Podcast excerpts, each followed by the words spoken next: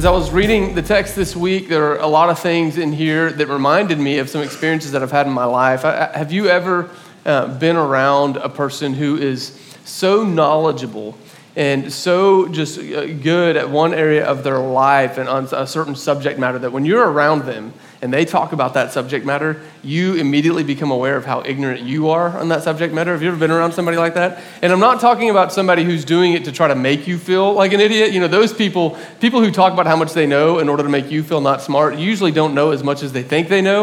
Um, I'm talking about someone who's just so knowledgeable. They, they start talking, and you go, wow this person knows so much more than me, and I don't know much. Uh, this happened to me uh, when I was living in Oregon. My wife and I lived up there for a couple years, and uh, she wanted me to build a step stool uh, for our kids in the bathroom. And I'm like, why do you want me to build it? Have you ever seen anything I've built? No, you haven't, because I've never built anything. That's why you've never seen it. Why do you want me to build this? But she really wanted me to. And so she said, why don't you talk to Peter? Well, Peter was a carpenter, master carpenter. Guy was incredible. He'd been doing this for about 30 years. He built his own house. Uh, he had a very niche market where he built custom stair rails. You know, the first, he's the only guy in Oregon that did it.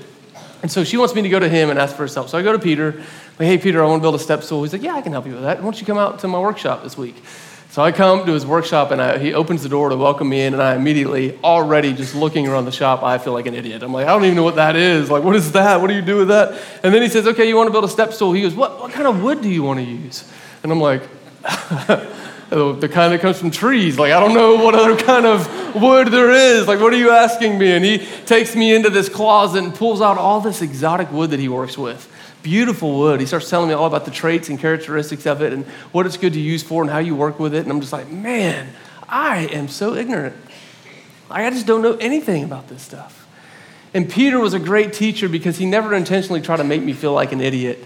He met me where I was and walked me around his wood shop and showed me all the tools that I would need to use. And he taught me so patiently how to use them. And you know, as we read this text today, there's a good chance that some of us are going to read this text and we're going to feel kind of like I did that day I walked into Peter's woodshop. You see, this guy, Paul, that wrote this, he just knows Jesus intimately, and he is going to erupt with praise for some of the things that God has done in his life and the lives of those that are receiving this letter. And for some of us, we're going to read that and go, I have no idea what he's talking about.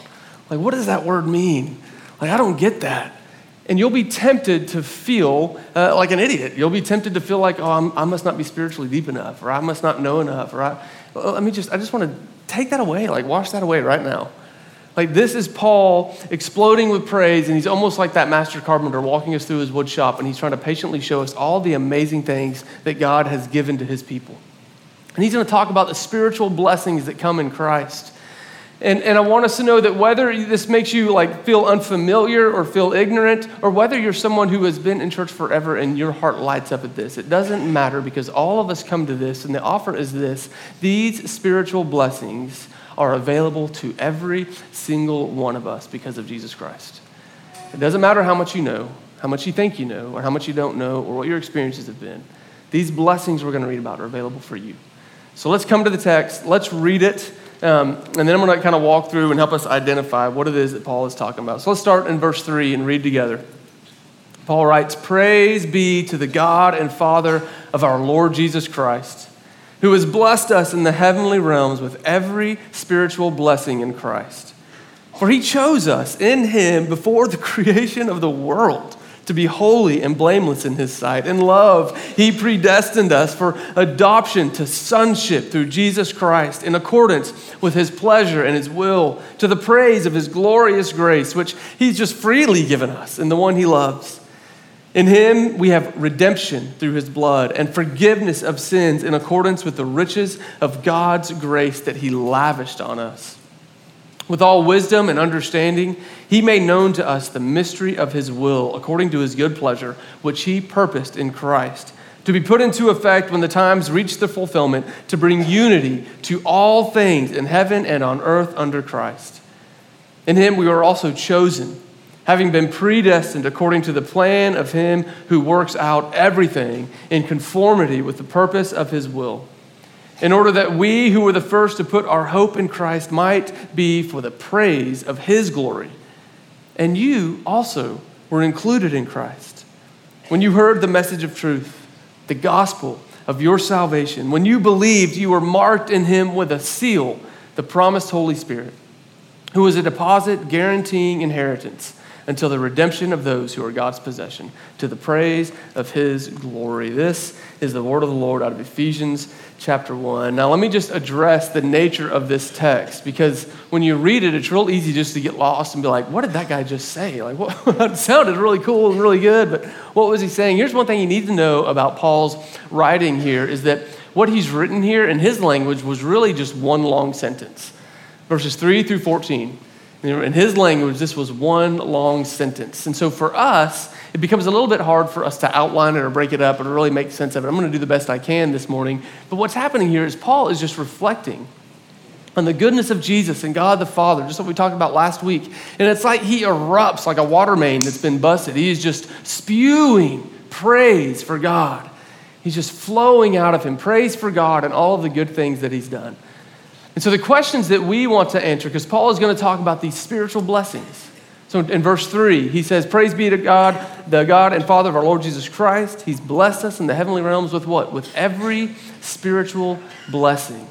And then he goes on, I think, to lay out what those spiritual blessings are, and he talks about why we've been given those blessings. So the three questions I want to answer this morning is what are the spiritual blessings that Paul is going on and on about? What are they? And then, second, why have we been blessed this way? Why has God chosen to bless his people this way? And then, third, what do we do? What do we do with this blessing that God has given us? So, let's start with that first question What are the blessings?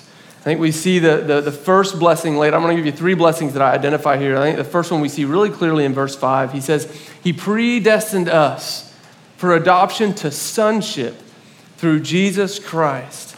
Now, this language here is so significant Paul says, listen, because of Jesus, we have been adopted into the family of God.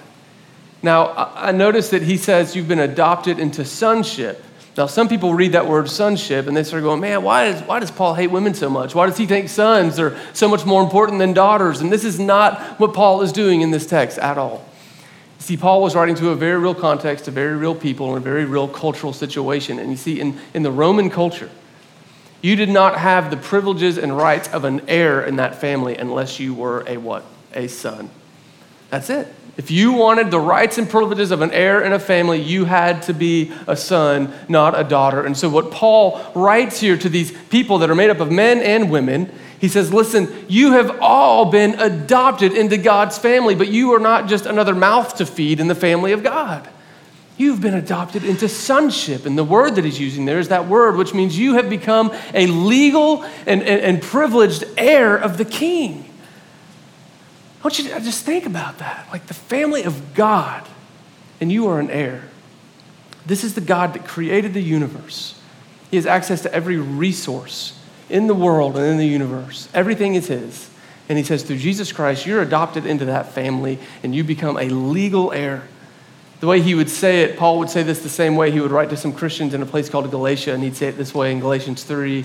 He says, Listen, there is neither Jew, nor Greek, nor slave, nor free, nor male, nor female, but we are all children of God through Jesus Christ. The things that used to hold you back, the things that society tells you make you not matter, the things that divide you up are all washed away when you're adopted into the family of God. You're adopted into sonship. That is amazing. That is such good news. So we are adopted into the family of God. But one of the things I realized this week as I read this, I think even our metaphor for adoption begins to fall short. And here's what I mean it's like I have some, some good friends, very good friends, who have uh, adopted a little boy from Asia. They have four kids. Uh, three of them are theirs biologically, one of them is a boy they adopted from China. And, and here's the thing they love that boy just like they do the rest of their kids. I mean, they lo- he is theirs. Like they love him. He is their child. But anyone that looks at their family immediately becomes aware that there is, there's a limitation to the way that boy begins to look like the rest of his family, right? Like their love will transform his heart, but their love for him will not necessarily change his genetic makeup. He will always look like he is Asian because he is. And they will always look like they're white because they are. But see, when we are adopted into the family of God, something miraculous happens. And what Paul is trying to tell us here, he says, listen, this isn't just any old adoption because when you were adopted into the family of God, God begins to do something to your spiritual DNA. He begins to radically shift the genetic makeup of who you are spiritually so that you actually begin to look like the Father who has adopted you. We see this in verse 3 really clearly. Verse 4, he says, He chose us in Him before the creation of the world to be holy and blameless in His sight. Now, these words holy and blameless, these are words, again, that we throw around in church a lot, but holy, let me tell you a simple definition of what that means. Holy is kind of what makes God God. Holy means completely other, set apart, uncategorical. You can't categorize them in our categories. That God is completely different than anything this world has known, and that is what holy means. And what Paul is saying is that God has chosen to adopt you into his family, and he's going to shift your DNA so that you begin to look like him, and you are going to be made holy and blameless, completely without guilt, without shame, without any of the things that weigh us down in this life. You're made holy and blameless. Now, I know that many people hear that and they go, Man, you obviously don't know my life. Like, you don't, I'm not holy. We talked about last week, remember, we said a lot of Christians say, I'm no saint. And what Paul would say is, listen, you are in the process of being made holy by the one who has made you holy says, You are being made holy. And here's the thing when God comes to us, He comes to you and He knows all the things that are in your life, the things that have held you down, the sins you've committed, the things that have been done against you. And He says, Listen, I know where you are right now, but I'm going to adopt you into my family, and my adoption is going to shift who you are so that you start to look like me. You'll be made holy and blameless. The way He does this is through Jesus Christ. This is what Paul says. Look in verse 6, verse 7, excuse me. He says, In Him, in Jesus, we have redemption through his blood, the forgiveness of sins, in accordance with the riches of God's grace that he lavished on us. Redemption and forgiveness. You see, God knows that you're not holy. He knows that. And he knows that we need to be made holy. And so, what he knows, he knows that in order to bring us into his family, he's going to have to offer us redemption and forgiveness. Now, again, two church words that we use a lot. Let's talk about them for a minute. Redemption. What does it mean to be redeemed? What is redemption? I think in our culture, the way I hear it used the most often is when someone says, Man, I really need to redeem myself, or he really redeemed himself in that situation. You guys heard somebody say that before. Right? You know, it kind of paints this picture that an individual has dug a hole for themselves so deep, and they've fallen into this hole, and they need to get themselves out. And if they get out of the hole, then we say, Man, he really redeemed himself there. I think about a sports analogy on this. If you're a baseball player, and it's the ninth inning. And every at bat for the entire game, you have gone up to the plate and you've struck out and you've let your team down. And now you find yourself at the plate in the ninth inning, bases are loaded, your team is down by three, there's two outs and two strikes. what would you have to do to redeem yourself? Man, can you imagine?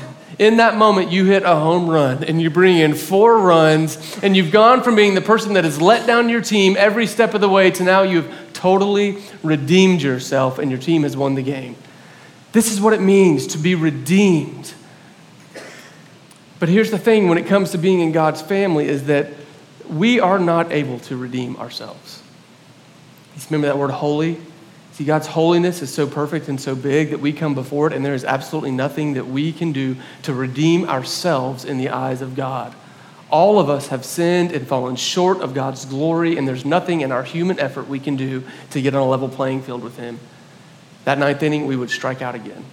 But here's the beauty of the gospel is that Jesus comes to us in the hole that we've dug ourselves in, and He graciously jumps into the hole. He puts us on His shoulders, and He lifts us out of that hole. That's redemption in Jesus. Jesus comes to us in the ninth inning as the designated hitter that gladly takes our place at the plate and hits the home run for us because Jesus loves us. He is the one that brings us redemption, not ourselves. But here's the thing even with redemption, if you're that baseball player and Jesus comes in and hits the home run for you, you walk away from the game going, man, look at my stats sheet. I still have all these strikeouts for every time I got up. Like Jesus may have redeemed me, but look at my past. Look at all the things, all the ways that I've screwed up. You see, Jesus doesn't just come in as a designated hitter. Jesus comes, he picks up your stat sheet, and he erases every single one of those places where you let him down, and he wipes it clean. If you've dug yourself a hole, Jesus doesn't just jump in and lift you out of it. Jesus jumps in, he lifts you out, he comes out behind you, and he starts filling in that hole so that no one could even tell there was a hole there. It's like he, he takes all the dirt and puts it in, and he plants an amazing garden on top of it to make something beautiful out of what we have destroyed in our own lives. This is redemption and forgiveness in the gospel of Jesus. Amen. And it is not from our efforts, it is from the goodness of God the spiritual blessing, the first one that we see there is we are adopted into the family of God. This incredible, incredible gift. Before we move on to the next, uh, the next spiritual blessing, I want to address something here. I don't want to just gloss over it. There's some words that are used in this passage uh, that, that get thrown around a lot, and they're the words of chosen and predestination, or chosen and predestined. Um, and I want to talk about those words. You know, some of you, you may be brand new to this text, and those words didn't even stand out to you, and that's great. It's okay. Some of you, though, those words set off all these alarm bells in our head because it's words that have been debated and argued about for centuries. And I'm not about to begin to say that I'm going to stand up here and, and smooth that out for you today. I'm not going to answer a centuries old debate, but I don't want to gloss over it either. So let me talk to you real quickly about what I believe Paul is saying here with those words. And here's what I know there's going to be some in the room that disagree with me, and that is okay. Even on the staff at Ethos, there are some of us that don't completely see eye to eye on what Paul means by these words, and that is okay. Let me tell you what I think he means. You'll notice in verses 3 through 12, every time Paul uses a pronoun, it is the first person plural pronoun. In other words, he is saying, We, us, we have been predestined. God has chosen us. It's this inclusive, and what we would assume is that he's including everyone who is reading the letter. There's a problem with that thinking, though, because when you get to verse 13, uh, verse 13, he changes it to the second person, you. So here's what's happening in verses 3 through 12. Remember, Paul is a Jew. He's a Jewish man that was a believer in Jesus. And what he is writing about when he says we and us, he is writing about the people of Israel, the Jewish people. He's saying, We have been predestined and chosen before the creation of the world by God Almighty. And here's what he means He says, God has known from the very beginning that sin would come into the world. And God chose that there would be a group of people that would represent His glory and show the world His goodness by the way that they live. And if you want to read the story of those people, you read through the Old Testament, and you learn about the people of Israel that God says, These are going to be my people, not because of how good they are, but because I have chosen them from the beginning of time.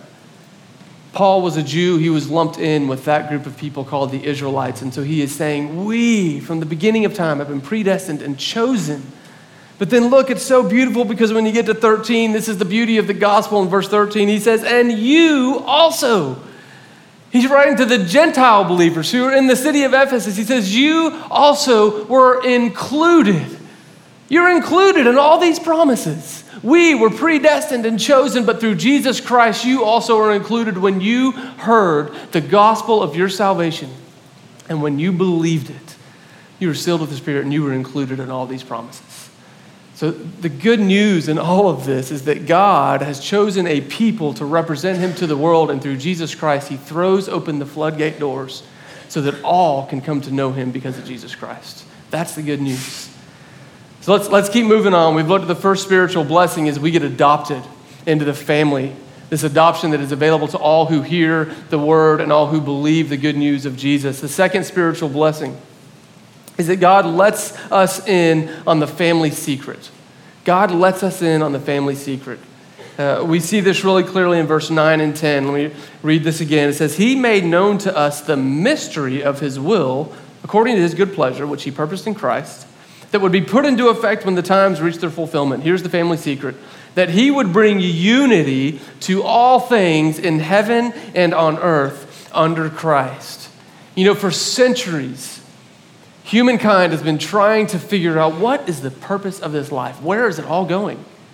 Like, where is this heading? Is it purposeless? Are we random? Are we by chance? Where is all of this going? And what Paul is saying is that the, the mystery, the mystery of God's will, the beauty of the family secret is there is a purpose behind all of it. And the purpose is this is that God is bringing all things together to be united and made new under the name of Jesus Christ. This is the picture we see painted in Revelation 21, where it says that Jesus is on the throne and he says, Look, I'm making all things new. A new heaven and a new earth united under the name of Jesus. This means that wherever there is brokenness, wherever things are fractured, wherever things are not whole, wherever things are divided, the name of Jesus is going to come in and bring unity to everything in his name. Isn't that beautiful? And God says, Hey, I want to I want to show you this. I want you to know this because when you're in my family, I don't want you to feel hopeless. I want you to have hope because you'll look at the world around you and it'll feel like it's falling apart, but we have hope because Jesus is coming in and gathering all things together to make them right again. So, this is the family secret. And guess what? It's good news. Oh, all of this just abounds in good news about the spiritual blessings that we have in Jesus. So we, he adopts us into his family to become legal heirs with Jesus. He lets us in on, on the family secret of where everything is headed so that we can have hope. But then he doesn't leave us questioning whether or not we know where we're going. He gives us this down payment. That's the third spiritual blessing. He gives us a down payment. You know, so often I, will read, I see comic books or, or, or, or cartoons, and they depict someone dying and going up and they stand at the pearly gates. And it's like you come to the, the pearly gates, whatever that, I mean, what is the pearly gates? You show to the pearly gates and you're wondering, questioning, oh man, are they going to let me in? Like, how do I know whether or not I get to go into those gates? Like, do I have to have a ticket or something? Like, how do I know that I'm definitely going to be let in? And what Paul mentions here, he says, listen, you don't have to worry about that. When you hear the gospel of salvation, when you believe and put your faith in Jesus, you are given the gift of God's Holy Spirit living within you that is this deposit guaranteeing you, guaranteeing you of your inheritance. Now, here's the question a lot of people ask is, well, how do I know if I, that sounds kind of vague. Like, how do I know if I have the Spirit? If you are a follower of Jesus, if you've given your life to Him, You've confessed that He's the Son of God. You've said, I believe, Lord. You've been baptized. You've, you've, you've shown Him everything. You believe in Him. Whenever that happens in our lives, I believe all of us experience a change, right? For some of us, it can be a really radical change. I've talked to people that are radically delivered from addiction. Like the moment they get baptized, it's like they, it's like they come out of the water and they don't wrestle with addiction anymore. It's this radical delivery. Some of you have struggled with certain sins in your life, and the moment you gave your, your, your, life to Jesus, it was taken away completely, which is amazing. But there are others of us, so we don't necessarily experience a radical transformation of that sort where the sin is completely taken away. And yet, I would bet, I'd be willing to bet, this has been my experience, that when I gave my life to Jesus, there was this new desire in me that was not there before. A desire to actually give a rip a desire to want to be transformed, a desire to want to be holy, a desire to want to live for God. Either situation, where do you think that comes from? You don't experience radical deliverance because you suddenly decided you would try harder. It's not why it happens. You don't experience this brand new desire to walk with God because you changed your self talk and decided that you were going to be a more positive person. It doesn't happen that way. The change that you experience when you decide to believe in the good news of Jesus it happens because the Spirit of God is living in you. So when you experience that change, that new desire, that new freedom, that new hope, praise God. That is His work in you. That is the Spirit of God living within you. And that is your deposit, guaranteeing your inheritance that Jesus offers you. It's good news. So we see the spiritual blessings that Paul talks about in this, in this passage. He says, Listen, you're adopted into the family of God, into sonship. He says, You are let in on the family secret. We all know where this is going. There's hope. And he says, And you're given a deposit guaranteeing the inheritance that he has promised you're going to have. Can you see why Paul is just like, just exploding with praise? Because he spent so much time reflecting on the spiritual blessings that God has offered him in Jesus Christ. So this answers our kind of our first question of what are these spiritual blessings? Then we come to this next question of why? Why, why would God do this? I mean, if God is so good and so holy and we're so sinful and there's this gap between us, why in the world would this perfect God who's so pure and holy, why in the world would he do anything to adopt us when we all are so aware of the things in our life that aren't as they should be? Why would he do that? I think it's a question that's important for us to understand because here's the thing these blessings that He gives us, they say a whole lot more about Him than they do about us. You see, if we're not careful, I lived in this life for a long time. If we're not careful, we fall into a trap of legalism where we think that when we start to experience these spiritual blessings, we think it's because of something we did. I think it's because we earned it or we tried harder. You see, these blessings, when you start to experience them in your life, they say a whole lot more about God than they do about you. I love the picture that, that Paul paints here in verses. We see it three different times in verse 5, in verse 9, and in verse 11. Look in verse 5. He talks about being predestined, adoption to sonship. And look at this the phrase, the last phrase, in accordance with his pleasure and with his will. We see this again in verse 9. He made known to us the, this mystery of his will according to what? His good pleasure. And you see it again in verse 11. In verse 11, he says, he says, In him we are chosen, having been predestined according to his plan, who works out everything in conformity with the purpose of his will. See, here's the thing that's beautiful about these spiritual blessings no one is making God do this. I mean, nobody's twisting God's arm and saying, Hey, you better pour out spiritual blessings. You better show them that you're as good as you say you are. Nobody's doing that to God. There's not, a, a, there's not a pantheon of gods that are competing for more glory. There is only one true and living God, and He chooses to pour out spiritual blessings on His people. Why? Because it is His good pleasure. He, he just loves to do it. It's, uh, that's how good He is. This is one of the most significant things, the most wonderful things about God, is that He pours out spiritual blessings on us, not because we earned it, not because He has to, but because He just loves to do it. He's that good. His heart is that good. His heart is that for you and for us. He is that good. This is why he pours out the spiritual blessings upon us because he is so good. And so the third question that we ask, that's why he does it. And when we realize how good he is, and we realize that it's out of the riches of his grace that he's freely poured all this out on us, we kind of have to go, what do we do with this? What do we do with these rich spiritual blessings that God has poured out upon us? And I think what we see in this passage, Paul is doing the very thing that we're supposed to do with the blessings that God has given us. Paul is just praising God. He's reflecting all glory to him. Never at any point in this passage do you hear Paul go, Hey, you've received spiritual blessing because I was such a good Christian and I came to you and I taught you the ways of Jesus, and that is why you've been spiritually blessed. No, Paul understands that the reason he's received spiritual blessing is because of God's grace, and he knows the only thing that he can do that is appropriate is to let his life be a reflection of the glory of God. So that when people see him, they don't go, Paul, man, you're amazing, dude. Way to turn your life around. No, people see him and they go, Praise the living God who has worked out an amazing and miraculous transformation in your life. Our lives become lives of reflecting the, the grace and the glory of God to those around us. Paul says this over and over again. You see it in verse 6. He says, To the praise of his glorious grace. You see this in verse 12. He says, That we might be for the praise of his glory. God did this so that we can praise his glory. He says it again in verse 14. He finishes the whole thing. He says, To the praise of God's glory. Do you want to know what you do when you experience the blessings of Jesus?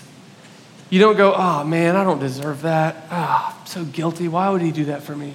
You go, thank you, God. I praise your name. Thank you for seeing me, someone who's unworthy, and giving me spiritual blessings because of your goodness. We don't walk around other people and go, Hey, look, do you see these spiritual things that I did? Do you see how religious I've been? I've been going to church every Sunday. I'm going every, every time the house church is open. I'm there. You don't do that. No, we say, man, God, out of his goodness and grace, for whatever reason, has chosen to have mercy on me, a sinner. Praise be to his glorious name. That is what we live for, church. That is what we're here for. That's why we are in Nashville, Tennessee, so that ethos can reflect the glory and the praise of God to the city around us. And that is our purpose until that day when we show up with a deposit guaranteeing our inheritance. Our purpose between now and then is one thing, and that is to bring glory to the God who has redeemed us. This is what we do with the spiritual blessings. This is how we reflect the goodness of God. This is good news. The living God Almighty, out of his goodness and grace, adopted us into his family. He let us in on the family secret. He gives us a deposit, and He does it because He's good. And we get to live as reflections of His goodness and grace to those around us. This is such a good thing. You know, in a minute, we're going to go take communion. So we do every Sunday. We've got it set up on the bar, on the tables. There's bread and there's the cup. Just remind us of Jesus. And for those of you, I know, I know there are some of you in this room that are not followers of Jesus. There are some of you in here who haven't, haven't fully decided, you know, I believe this, I'm in. And you're, you're still in that in between trying to decide. And here's what I would say to you is that all of these spiritual blessings that we've talked about, they are available to you They're available to you. Look at verse 13. You also were included in Christ when what? When you heard the message of truth that Jesus Christ has offered you redemption and forgiveness by going to the cross and rising from an empty tomb. It's available to you. When you believed it, will you believe it? And so there are some of you that are sitting here and you're believing it for the first time. And what I would say to you is you come to the table, come get the cup, come get the bread, and tell someone that you believe. Share it with someone. I would love to talk with you. I'll be at this banner over here while we're singing and praising. I would love to talk with you and encourage you and pray with you. Let someone know that you believe. We can baptize you here this morning if that's what you want. But let someone know that you believe. And if you're struggling to believe but you want to, just tell Jesus that. Say, Jesus, I don't believe you, but man, I want to. Would you help me? And see what he begins to do in your heart. Will you try him on that and test him in that? Because I promise you he's faithful and he's good. For those of you that are believers, as we come to communion today, let's come to communion with hearts full of praise and hearts full of thanks. Here's what I encourage you to do as you come to that cup and you come to that bread, I want you just to thank God together for the spiritual blessings that He's poured out in your life. And if you've experienced, if you've been going, man, I don't know if I've experienced that yet, then share that with the person next to you so they can pray for you that you would begin to begin to experience the goodness of God in your life. And then after we take communion, let's just take some time to do the thing we are meant to do. Let's praise our living God. The band is going to come up here and we're going to sing some more songs. Let's praise the living God, the Father of our Lord Jesus Christ. You can dance if you want to dance. You can raise your hands, you can clap, you can sit, you can kneel, you can do whatever you need to do to reflect and give praise to the living God who has given you every spiritual blessing in Christ. Can we do that together this morning? I'm going to pray for us and let's go get communion and let's just praise the living God. Father, I praise you for who you are. I praise you as the God of all grace. I praise you because of your kindness and your mercy and man, God, you are holy, and yet you extend this invitation to us. Lord, you know every person in this room right now. You know everything that they did this weekend that they regret. You know every person in this room. You know all the things that, that we carry shame for. You know the things we carry regret. You know the places where we are resentful. Lord, you know the marriages in this room where husbands and wives have been fighting and have just been so bitter towards one another. You know those things. You know the places, Father, where we feel unforgivable. So, Father, I, my ask right now is that you would come and do what you only you can do. Would you meet us in those places?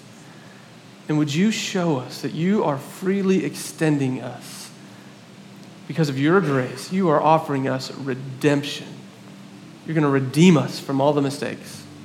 You're going to stand us up on level ground. And would you show us that you want to offer us forgiveness? There's, there's no hole too deep. There's no stat sheet that is bad enough that you can't wipe it clear. So would you come and do what only you can do in our midst as we worship and as we praise you in the name of Jesus, I pray.